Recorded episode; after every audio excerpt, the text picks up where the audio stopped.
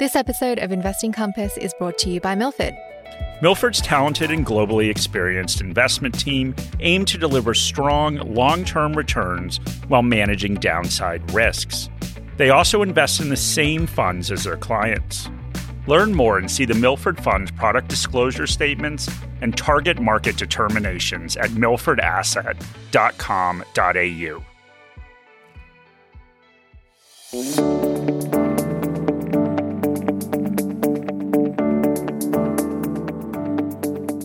Welcome to Investing Compass. Before we begin, a quick note that the information contained in this podcast is general in nature. It does not take into consideration your personal situation, circumstances, or needs.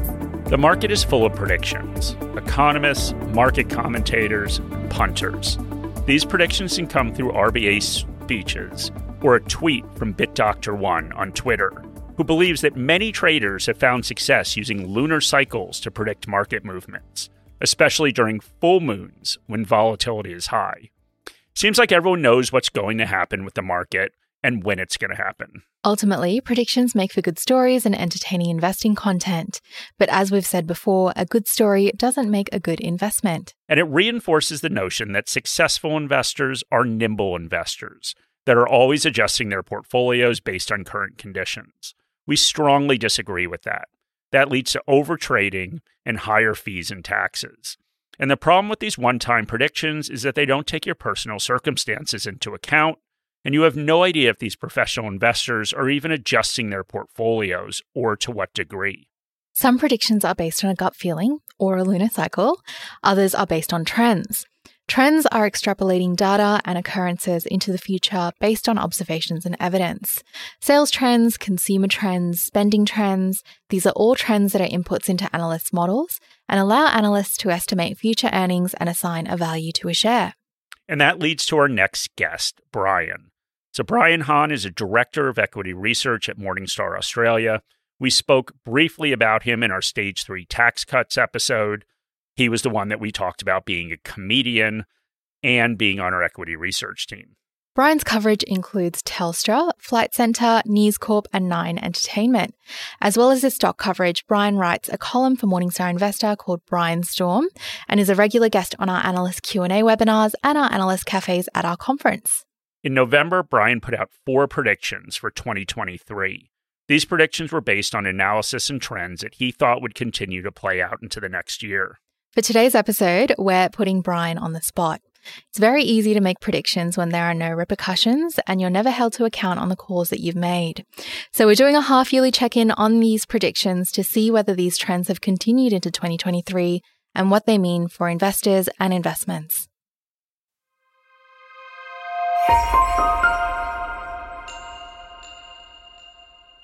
So, our next guest on Investing Compass is Brian Han, and Brian is a director of equity research here at Morningstar and one of our most popular analysts. And recently, I was at a conference, I was at the Australian Shareholders Conference, and somebody came up to our booth and was talking about you and was talking about how great your writing is, which we're going to talk about today. But first, maybe if you could just give a little bit of a background, your background at Morningstar, what you cover, whatever you would like to say about yourself. Sure, Mark, and uh, thanks for having me on today. So, I'm part of a 15 analyst strong team based in Sydney, and we cover just under 200 stocks across ASX and New Zealand Exchange. And me specifically, I cover the telecom sector, which includes Telstra and TPG Telecom. I cover the media sector, which includes News Corporation and Nine Entertainment. And I also cover the leisure sector, which includes um, companies like Flight Centre and Webjet. Now, on top of that, I publish a regular report called the Brian Storm, which um, sort of uh, looks into various issues that impacts across the market. And the rest of the time, I try to um, spend talking to clients and uh, get myself invited on preeminent podcasts like this one. Well, exactly. Well, there you go. This must be the feather in your cap of your career so far. That is true, Mark. I heard that um, your numbers um, rival those of uh, Tim Ferriss and Joe Rogan. So I'm honored. I'm honored to be. Yeah, yeah, no, absolutely, absolutely. So you mentioned Brian Storm, and that, of course, is the series of articles you put out periodically. And we were chatting before this. You put one out saying your four fearless predictions for 2023. And a lot of times people write things and then nobody ever calls them on their predictions. So you said you were fearless in making these, and today we are actually going to talk about them. Yeah, I'm fearful now, but let's let's do it. Yeah, but at the time you wrote it, you were fearless. So let's talk about this. We want to understand if you still are backing up these predictions that you made. And we'll just go through them one by one. So the first one you made, the first of the four fearless predictions was M&A goes away. So you talked about layoffs at investment banks and M&A volume plummeting as the cost of money rises of course as we've seen interest rates go up. So what do you think so far? Did that uh, did that prediction come true? What what have you seen around that? That prediction is well and truly panning out this year so far. So so far, if you look at global um, value of global M and A's this year to date, it's down about sixty percent uh, compared to the um, same period last year. Investment banking fees in Australia is down almost 70%, was down in the first quarter, and it continues to go down. And as most of the audience members will know, uh, Credit Suisse has been shut down, taken out by UBS. We had a couple of uh, bank failures in the US. And we have investment bankers being laid off left, right, and center. And I know because a lot of these investment bankers are my friends and acquaintances. And all of a sudden, I'm getting calls from them, you know, asking for drinks and they're saying hi, which is funny because I'm married with two kids, so I don't have time to have drinks and say hi. But that's the state of the land right now, and uh, it's not pretty. Okay, well, you can you can tell them that I'm available. I have no kids. So I always have time for drinks. But a little bit of a follow up question. So M&A, so mergers and acquisitions in general. So in some cases, this can be transformative for a business. And a lot of the time, it could also be, or a lot of time, it is a huge failure for a lot of business. So something that management, of course, likes to do. But let's talk about how this impacts investors. And, you know, a lot of times what we see is we do see, of course, with all of these deals, they're paying a huge markup over what something was trading for. And I guess that's good if you hold uh, if you hold shares in that company that's being acquired. But how about for the company that's actually acquiring people? Is this something that, in general, as an equity analyst, you see this as a constructive thing to do, or is this something that destroys shareholder value? Well, Mark, when you think about it, it, it really doesn't matter what I think. What I can say is a lot of very smart people from very um, prestigious and smart cookie institutions have proven over and over again with research, with hard data, to show that most M&As destroy value rather than enhancing shareholder value. So that's one thing to say. And the second thing to say is all M&As they mean well.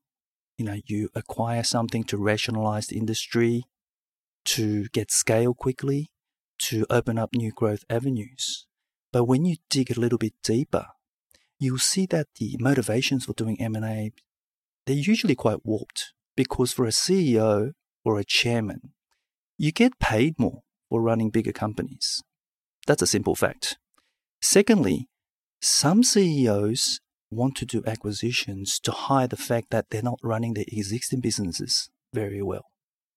And then there are instances where you are running your business really well and you get this sense of hubris that you can replicate this effort in other areas, in other countries.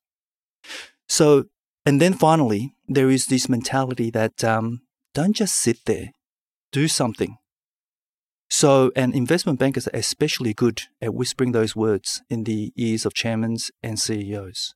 So, when you look at it from that incentive motivation context, you can see why people continue to do M&As, even though scientific, well, research studies have shown that they destroy value more often than not.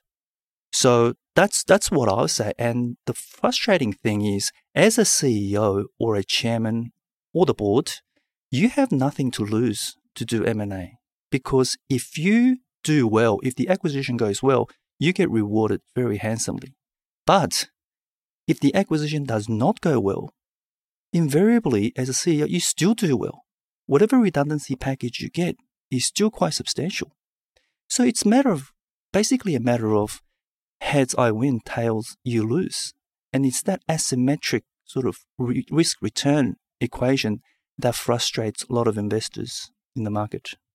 Okay, so good intentions and a lot of bad outcomes.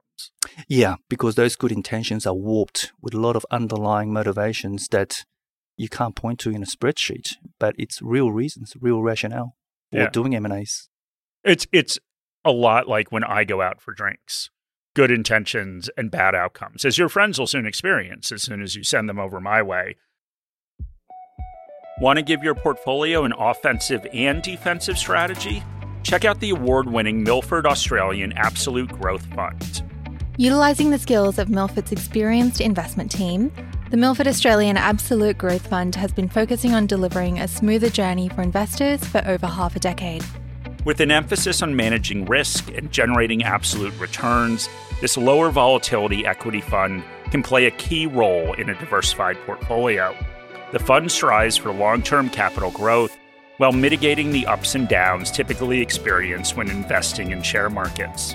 Find the Milford Australian Absolute Growth Fund, ticker symbol MFOA, on your trading platforms or at milfordasset.com.au. And before you invest, be sure to read the fund's product disclosure statement and target market determination, also found at milfordasset.com.au.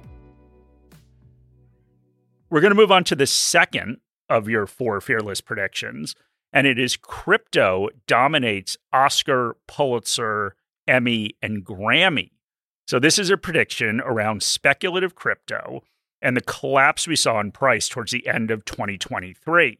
And really, what this was about is you were calling out that it's an unbelievable story that's played out in front of our eyes. And it's going in the same direction as The Big Short or Moneyball. So, could you give a short ex- explainer of this prediction and whether it's going in the right direction halfway through the year or not? Well, Mark, um, I think a lot of people who invest in cryptos would uh, love to hear me say this, but it's not going well. So, for instance, Bitcoin, I believe the price is up about 70% this year so far. But, but it is still down more than half from November 21 peaks. So, that is precisely the point that I'm trying to make. I can't tell the difference between cryptocurrencies and all the other financial bubble stuff that we have seen uh, in history. And that's on me because you know when you when you get older all that innocence that that wonder that that mindset to only see the potential upside the life-changing upside. That sort of dies off as you get older. And in that old and cranky state what i see is i ask myself what is the difference between a bitcoin and say a tulip in the 1600s or the south sea company in the 1700s or the Japanese stock market and housing bubble in the 80s, or the dot com boom in the 90s, or the US housing bubble in the 2000s, and all the other crap that's happened in between. So, all those bubbles, when you think about it, they were justifiable at that time. But in hindsight, when you look at it, you realize that they weren't based on any fundamental rational backing. So that's the risk that we have um, and now cryptocurrency may well be a game changer in terms of being the digital currency in the new Web 3.0 world and decentralized system and all that. But I think we just have to um, recognize that right now, it, it still seems to be a plaything of mainly speculators and colorful characters, if you get my drift. Okay. And speaking of colorful characters, a big crypto investor is Will, the producer of this podcast. So you're slowly killing Will. No, no, he's a true believer. So um, he he lectures me all the time about it. So I'm learning from him as much as I'm learning from myself, from my old cranky um self. well, that is well, that is good. So, you know, do you have any advice that you would give maybe contrarian crypto investors who jumped in when we had these depressed prices at the end of last year? Yeah, Mark, the only thing I'll say is um, just be very honest about why you're buying crypto. So, are you buying it because it's down so much from its peak and therefore it must be cheap? Is that the question? Or are you buying it because you know what the fundamental price is, at which point you're willing to sell?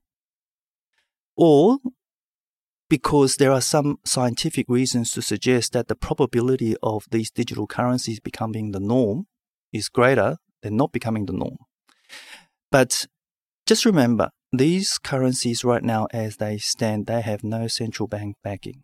So it is real frontier, wild stuff that you're betting on.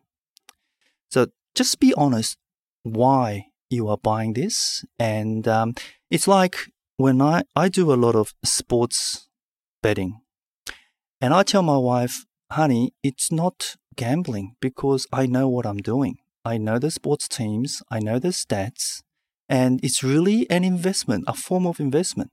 And then my wife and I will look at each other and we'll sort of smirk. And we all know what we're both thinking. I am gambling. But she tolerates it, not because she believes that I know Tigers can cover a 6.5 point spread and I have some sort of inside information. She tolerates it because I don't risk any of our main wealth or our kids' savings on it. And I think that's the attitude that people should take with crypto.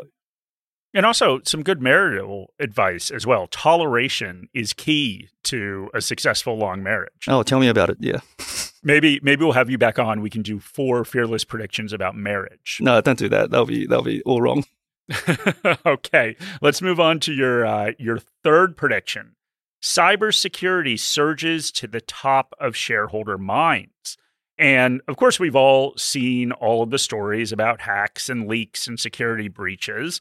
And it's resulted in hundreds of thousands of people just here in Australia having their private information get compromised. So, I guess give a bit of an overview of that prediction and how you think this hyper awareness of cybersecurity impacts companies in your coverage, because certainly we've seen some in the telecom sector. And we can talk about Telstra maybe, because I know you love talking about Telstra. Yeah, so this is the prediction that I'm probably most comfortable with, but at the same time, um, most scared about because I believe that we as human beings are giving up too much information in this digital world. Uh, some we are giving up voluntarily to get things like home loans, credit cards, and you know all those all those kind of things. But some we don't even realize that we're giving up through our browsing habits and purchasing um, habits and all of that.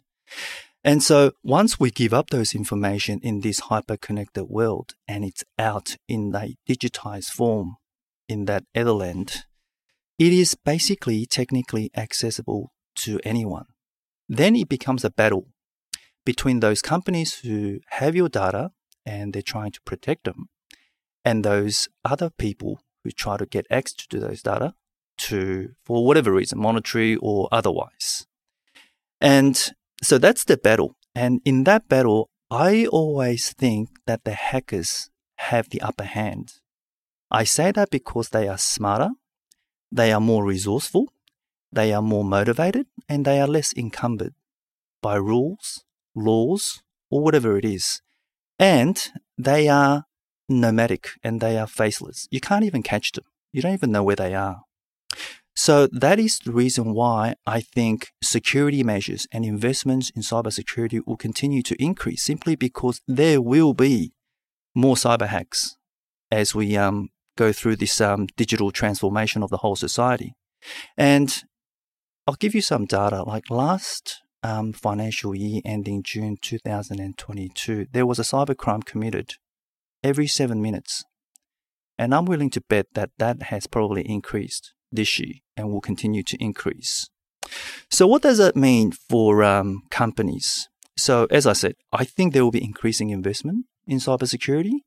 Last week, in fact, the federal government set aside about $102 million to protect its own digital infrastructure and to help small businesses protect them against cyber hacks. I think all companies will do similar things this year and next, and those investments will continue to increase. In fact, Mark, I know um, in telco land, especially, that companies are employing hackers to hack into their systems so that they can learn from them. And for those audience members out there, um, if you ever have kids come up to you and say, "What should I do at uni?" I think cybersecurity will be a pretty good option to look into. So I think hacks will be inevitable. There will be continuing um, investments to um, prevent those hacks, but there will be even more investments into mitigating the damage after your system has been hacked into. And that means creating a second line of defense or come up with a system where you can destroy customer data as quickly as possible so that even if it gets hacked into, they won't get compromised. So at the end of the day, I think, I mean, companies go on and on about ESG and all of those that kind of stuff, and that's very important. But at ground zero, I truly believe that what keeps CEOs awake at night is not some iceberg melting a millimeter overnight, 2,000 miles away. It's this fear that next morning you wake up and you find that your company system has been hacked into. So it is a real big issue, and that is why whenever you hear these um, cyber attacks publicized in the newspapers, you don't see competitors. For example, when Optus got hacked into, you didn't hear a peep from Telstra or Vodafone saying that, oh, come to us, you know, we manage our data better because they all know it could happen to anybody. And hence, I think those investments in cybersecurity will continue to um, escalate. So, from a company perspective, this is just a cost, an ongoing cost obviously to try to prevent this and then there's the huge reputational damage if it happens. Are there any investment opportunities? A lot of people think okay well i guess i can go out and invest in some of these security firms.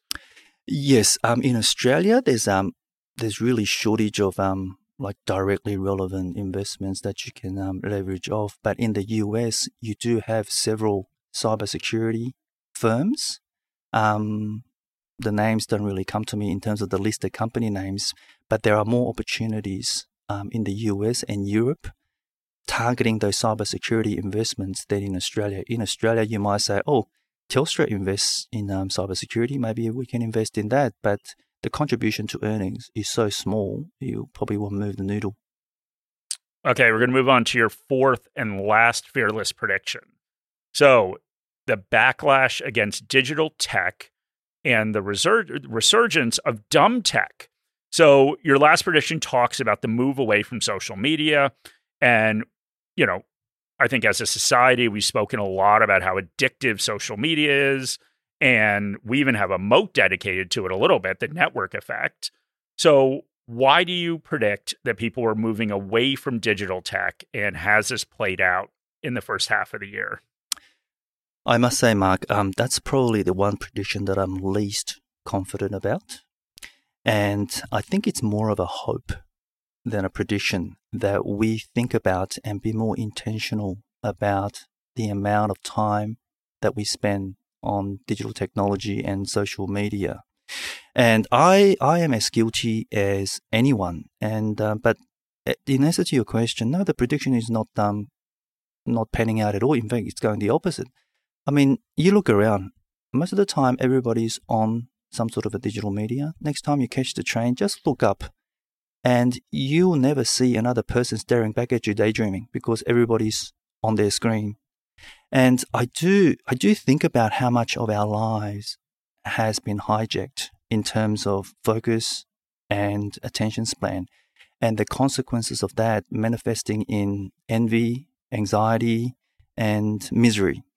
So that that was basically the genesis of that prediction, which is more of a hope. And we just need to be um, really conscious about the financial cost of digital technology in terms of cybersecurity that we spoke about, in terms of privacy. But we also need to be aware of the human cost of digital media in terms of lost attention and um, addiction. And therefore, I do believe that we are going to have an increasing brewing backlash against social media. We already have regulations, not only in Australia, but around the world, this regulation against big tech and how much data that they have that they have of us and how much they're exploiting it for their own benefit. So that is the regulatory backlash that we need to be very aware of if you are invested in some of these digital media and tech companies. All right. So now I'm going to put you on the spot a little bit. You talked about your coverage earlier. Do you have a top pick from the companies that you cover here in Australia? Yeah, um, by far, uh, the most attractive stock in my coverage right now is a telecommunication company called TPG Telecom. People will know them more as the operator of Vodafone on the mobile side and on TPG and iiNet on the broadband side, but they also do a lot of um, corporate telecommunications. It, the shares are trading at 25% discount to our $7.40 valuation. And in a nutshell, um, we like it because mobile prices are finally rising after years of intense competition and heavy discounting. There are benefits to that 5G, not just on the revenue side, but on the cost side that I think the market is underestimating.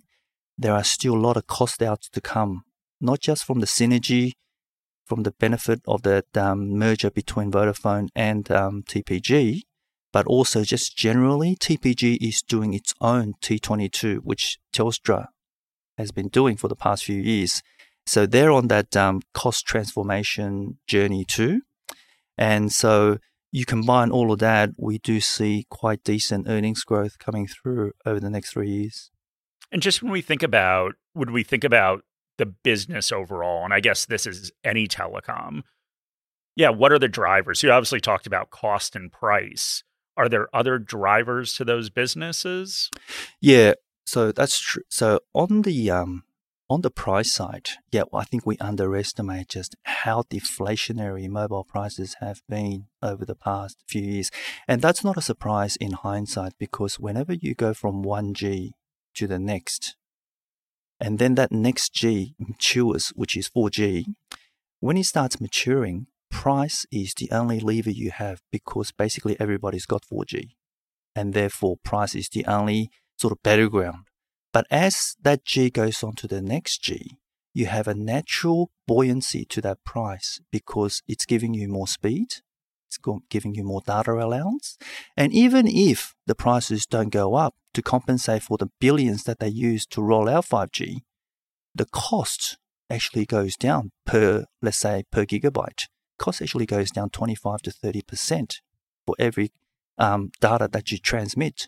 So the jaws start opening up positively instead of in terms of higher prices and lower costs. And that happens every single time wireless goes from 1G to the next. And I think we're seeing just the start of it. And just two days ago, Telstra raised its prices on its mobile plans by 7%. And they'll continue to do this. Now, Mark, you'll probably be asking, but cost of cost of living pressures are rising, interest rates are rising, mortgage stress is increasing. That is all true, and telco products are no um, no more um, immune to that. But relatively speaking, I must say, paying sixty to seventy dollars a month for your mobile service, I would consider that an essential service in this day and age, which goes back to our whole discussion about digital media and how addicted we are to them. So I think before consumers complain about ra- rising prices in mobile prices, just remember number one, you got nowhere to turn. There's only three operators in Australia. You got nowhere to turn, and Optus and Vodafone both are raising prices. And number two, just think about how much time you spend on that mobile for your sixty to seventy dollars a month, and ask yourself, do you think it's worth it? And uh, I certainly can't do without them. Yeah, I mean, you would have to look at people on the train or daydream. Yeah, I think these days I'm the only person who's actually daydreaming, which can can be a bit creepy to um, strangers. I think when I'm just um, looking around and. Yeah, yeah. Well, there we go. Well, you're trying to think up the next bet you're going to put on. Exactly. Yeah.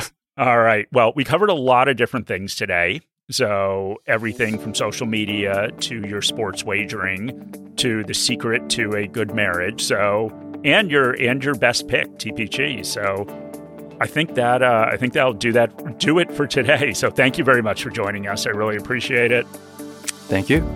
And thank you all for listening. We would love any comments or feedback in your podcast app. And of course, my email address is in the show notes if you have any questions for me or for Brian.